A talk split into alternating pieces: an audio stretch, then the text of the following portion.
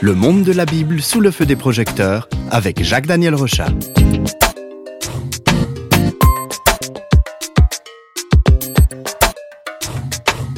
La Bible parle de Dieu, bien sûr, mais elle parle aussi de l'aventure humaine. Et dans cette émission, nous allons découvrir et suivre le livre des juges.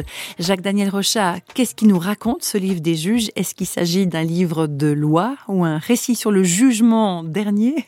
Non, alors pas, pas du tout, heureusement. Hein. Le livre des juges est l'un des livres qui raconte l'histoire du peuple hébreu. Et on peut rappeler que l'Exode raconte comment le peuple échappe à l'esclavage égyptien et se réfugie dans le désert ensuite le livre de Josué nous raconte comment les Hébreux s'établissent en Israël, dans leur nouveau pays. Et puis tout ce cheminement nous conduit environ 1200 ans avant Jésus-Christ.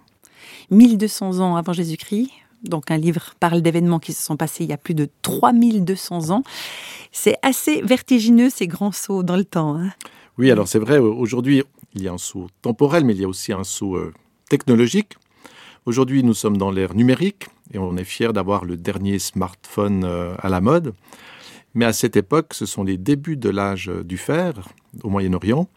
Et simplement le fait d'avoir un couteau en fer, c'était alors là euh, déjà le top du top. Oui, les temps changent. Alors qu'est-ce qui se passe pour les Hébreux qui arrivent dans leur nouveau pays avec leur couteau de fer? Oui, Très peu. Hein, on verra, ceux qui peuvent étudier ce livre verront que même la notion de fer et d'airain, donc de laiton, était déjà présente. Mais alors après toutes ces aventures passées, on pourrait s'attendre à ce que le livre des juges, qui va nous raconter ces périodes à venir, c'est une histoire tranquille et monotone, le peuple maintient dans son petit pays, tout se passe bien. Eh bien non, ce livre nous conduit dans plus de deux siècles d'histoire tumultueuse. Il faut dire déjà que le pays d'Israël est situé à un carrefour géostratégique. D'un côté, il y a l'Afrique et la puissante Égypte, hein, d'où viennent, d'où sont venus les, Hébreux, et puis de l'autre, la Mésopotamie et l'Asie avec ses puissants empires. Et Israël, la Palestine est un petit peu comme euh, entre ces deux grosses mâchoires. Et à ces pressions militaires s'ajoutent des pressions religieuses parce que tous les voisins qui entourent euh, les Hébreux sont pétris de superstitions et adorent des dieux cruels, il y a des sacrifices de, de personnes, etc. Donc les Juifs sont là au milieu, ils servent le Dieu unique, mais ça n'est pas facile.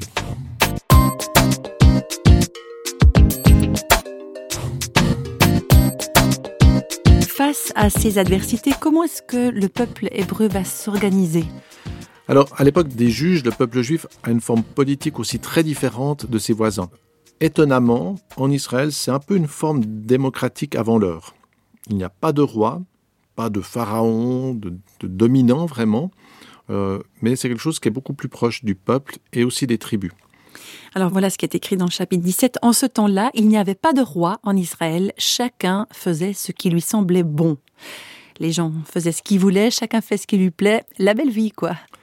Alors oui et non, parce que comme on peut l'imaginer, si chacun fait ce qu'il veut, tout est suspendu au bon vouloir euh, des habitants. Mhm. Et malheureusement, eh bien, euh, les hommes vont céder à leur méchanceté et faire ce qui déplaît à Dieu, mais aussi ce qui, a beaucoup de conséquences négatives. Et ces dérives vont avoir un redoutable impact. Euh, la bénédiction divine s'éloigne du pays, le peuple perd sa force, perd aussi sa cohésion sociale, il est attaqué, dominé, il y a des voisins qui commencent à l'envahir, il souffre, et il se retrouve presque un peu dans la condition de, cet esclave quand il est en Égypte. Alors, dans ses malheurs, il se rappelle qu'il y a un Dieu euh, puissant, il crie, il l'invoque, il implore, et puis euh, Dieu ne fait pas la sourde oreille, heureusement, et le livre des juges va nous montrer comment Dieu va susciter des hommes et des femmes pour apporter des libérations. Vous l'avez bien dit, Jacques Daniel, des hommes et des femmes. Donc à cette époque antique, la femme n'est pas laissée au fourneau, comme on pourrait l'imaginer. Oui, c'est vrai, là, je sens tout de suite que vous, vous appréciez cela. Mhm. Le livre des juges présente une douzaine de personnalités qui vont changer le destin du peuple et il y a plusieurs femmes qui vont jouer un rôle décisif.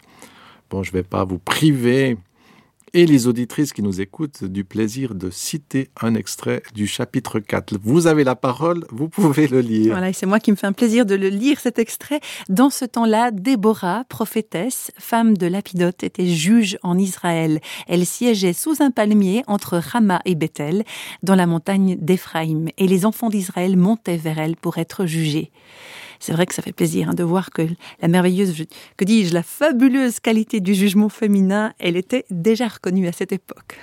Alors oui, le livre des juges va nous présenter une palette de portraits, donc pas que des femmes quand même, hein, mhm. euh, qui mettent à nu les, méandres de l'âme humaine. Alors euh, ces exemples très instructifs ont marqué la culture et puis l'art aussi. Euh, parmi les personnages les plus célèbres, on peut mentionner le juge Gédéon, qui exerce dans les chapitres 6 à 8 alors euh, l'histoire de Gédéon, rapidement, à cette époque, les Hébreux sont terriblement opprimés. Ils doivent se cacher dans des grottes sous terre. Hein. Il y a des ennemis terribles qui viennent, qui massacrent tout le monde. Alors ils sont en train de se cacher. Ils essaient de survivre. Et puis Gédéon, c'est pas du tout euh, le surhomme. Il a peur comme les autres. Mais un jour, un envoyé de Dieu s'approche de lui et écoutons ce qu'il lui dit.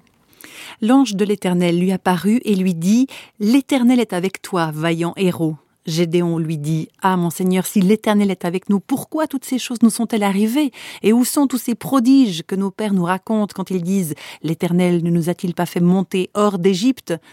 Maintenant l'Éternel nous abandonne et il nous livre entre les mains de Madian. L'Éternel se tourna vers lui et dit Va avec cette force que tu as et délivre Israël de la main de Madian. N'est-ce pas moi qui t'envoie? C'est vrai qu'on voit qu'il a, il, a la trouille, là, quand même, Gédéon. Ce vaillant héros, il est un petit peu tremblotant, on va dire. Oui, alors c'est là qu'on voit qu'il y a des très grands contrastes. Et puis, euh, eh bien, quand même, malgré tout, ce livre va nous faire suivre l'aventure de cet homme qui va dépasser ses craintes et qui va être euh, le moteur qui va libérer et aider son peuple. Et grâce à Gédéon, grâce à ce qu'il va apporter, eh bien, le pays va connaître 40 ans de paix. Mais, de nouveau, Hein, c'est des fois quand on est dans la paix, quand on est dans la réussite, dans le confort, que on va peut-être laisser euh, les choses euh, s'effilocher. C'est cyclique, on dirait. On dirait que oui, dans le livre mhm. des juges, vraiment, c'est cyclique. Et euh, après ces temps plus paisibles, eh bien, le peuple va de nouveau redescendre dans des bas. Il y a divers juges qui vont se succéder, qui ont essayé de remonter un petit peu, de relibérer, etc. Et au chapitre 13, on retrouve les Hébreux qui sont non plus en paix depuis 40 ans, mais au contraire qui sont opprimés maintenant depuis 40 ans par les terribles Philistins. De nouveau, c'est la détresse, c'est les oppressions, c'est les douleurs, la souffrance. Mais parmi le peuple, un enfant a été consacré à Dieu depuis sa petite enfance, depuis tout le temps. Il s'appelle Samson. Cet homme est animé d'une force surhumaine et il vaut mieux rester poli avec lui.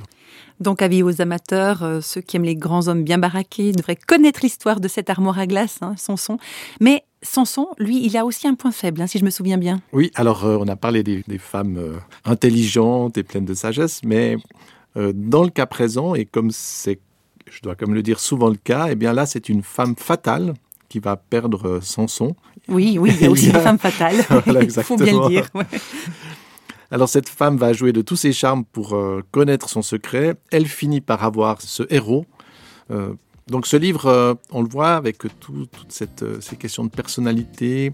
C'est aussi un bon manuel pour connaître par exemple la subtilité féminine et les faiblesses masculines.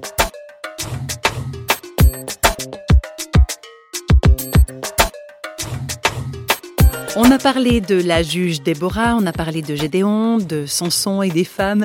Alors comment elle se poursuit, l'histoire des juges, Jacques Daniel? Donc on parlait de cet aspect cyclique, c'est un peu vraiment en hein, le peuple retombe dans la souffrance, il invoque Dieu qui suscite des gens, des libérateurs. Une fois le, libérateur apporte une certaine période de paix, le peuple s'écarte de Dieu, euh, fait le mal, et puis il retombe, etc. Donc on voit ce côté euh, cyclique. Et puis quand on arrive au chapitre 19, la dégradation morale atteint son comble. Les habitants d'une ville sont devenus vraiment pervers. Ils n'ont plus de respect pour les autres, les étrangers. Et on a même l'exemple où ils vont procéder au viol collectif d'une pauvre femme qui en meurt. Et là, ce scandale, c'est vraiment un peu le déclic final qui conduit à même une guerre civile. Donc ça, c'est pas lié à des peuples étrangers, ça se passe vraiment au sein même du peuple hébreu. Voilà, c'est à l'intérieur Mhm. de ce peuple. Donc ce peuple qui a été sauvé par Dieu, qui a reçu la loi, qui a reçu ses commandements d'amour, tu aimeras ton prochain, on voit que c'est vraiment un déclin qui va très très loin.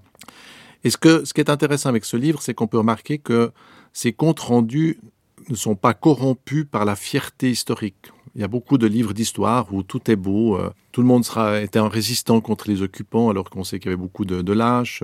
Euh, toutes les pages noires des, grands puissants, elles ont été effacées, on va dissimuler des tas de choses.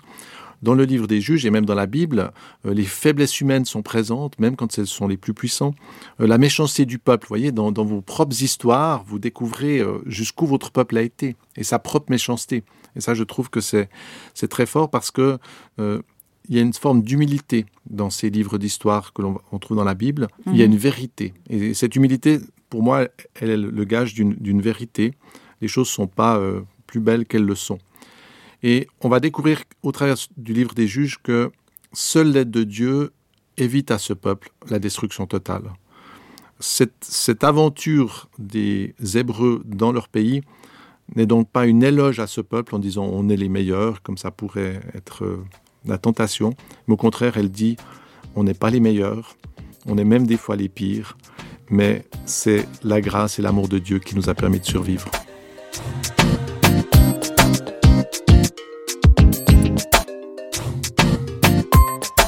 Le livre des juges, il a inspiré de nombreux artistes et bien sûr, ces quelques minutes qu'on a passées ensemble ont permis d'en découvrir quelques aspects. Ce serait quoi la conclusion à donner à ce livre des juges aujourd'hui?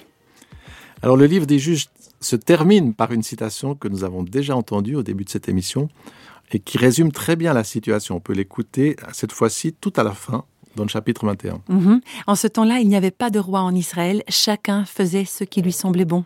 Voilà, c'est comme ça qu'il se termine. Mmh. Alors on peut se rappeler, hein, idolâtrie, trahison, déviance, violence, meurtre. Euh, la conclusion de ce livre, chacun faisait ce qui lui semblait bon, est loin d'être positive et nous pose la question de nos propres désirs. Que se passe-t-il quand je peux suivre totalement mes désirs? Et je crois que c'est Churchill qui disait, on peut découvrir ce qu'est un homme quand il a le pouvoir, c'est-à-dire quand il peut faire parce qu'il y a beaucoup de gens, ils sont pauvres, ils n'ont pas les moyens financiers, ils sont faibles, ils n'ont pas les moyens de pouvoir, puis ils vont dire, mais moi je serai bon quand je serai puissant, etc. Mais le jour où on a la possibilité de faire tout ce qu'on veut sur l'autre, euh, qu'est-ce qu'on fait? Euh, Par exemple, on peut aussi prendre l'exemple sur la route, à quelle vitesse est-ce que je vais rouler s'il n'y a pas de policiers ou de radar, par exemple, dans les pays occidentaux? Que se passe-t-il si tout d'un coup on disait, ben faites rouler à la vitesse que vous voulez? Eh bien, on le sait qu'il y aurait beaucoup d'abus et d'accidents. Les vols dans les magasins, moi, ça me frappe, comme aujourd'hui, beaucoup de gens trouvent normal de voler. Euh, ils ont un désir, pour autant qu'il n'y ait pas une caméra ou quelqu'un qui pourrait les voir, eh bien, ils vont prendre, ils vont suivre leur désir. Les mensonges, euh, tout ce qu'on va faire pour atteindre nos désirs, la violence, tout ce que l'on peut faire pour assouvir, eh bien, le livre des juges me pose cette question, est-ce que tes désirs sont bons, honorables, est-ce qu'ils peuvent apporter une vie bonne? Donc en fait, euh, par le livre des juges, la Bible pose la question, euh, mais qu'est-ce qu'il y a dans ton cœur? Qu'est-ce qu'il y a dans le cœur humain? Oui, et c'est une question décisive pour la construction individuelle, pour la construction familiale et même de la société.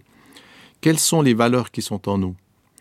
Et des fois, on a un peu ce mythe, on pense qu'une démocratie ou un pays va devenir prospère dans, la mesure où, ce sont simplement les gens qui votent, ou bien si on choisit telle ou telle personne. Finalement, euh, ce livre nous, montre que ça va dépendre de ce qui est dans tous les habitants, dans la société. Et là, on ne parle plus simplement d'un système, d'un pays, mais des valeurs qui sont au fond de nous. Et ce livre nous dit que nous avons besoin que Dieu nous visite et qu'il transforme nos désirs. C'est-à-dire que nous avons besoin que le salut vienne d'ailleurs. Parce que l'amour, la bonté et le respect de l'autre ne sont pas des choses qui sont en nous, mais ce sont des choses qui sont en Dieu. Et ce sont ces fondements-là qu'on a besoin de prendre en Dieu, de recevoir de la part de Dieu pour construire un pays sur la paix.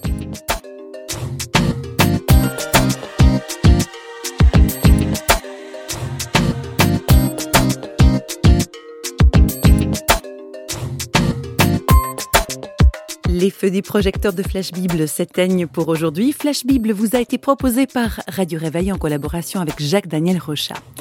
Si vous voulez nous contacter par courrier postal, vous écrivez à Radio Réveil, boîte postale numéro 1, 25 301 Pontarlier, CEDEX, France. Et vous pouvez également nous contacter au travers du site www.parole.ch et nous rejoindre sur Facebook. Au revoir et à bientôt.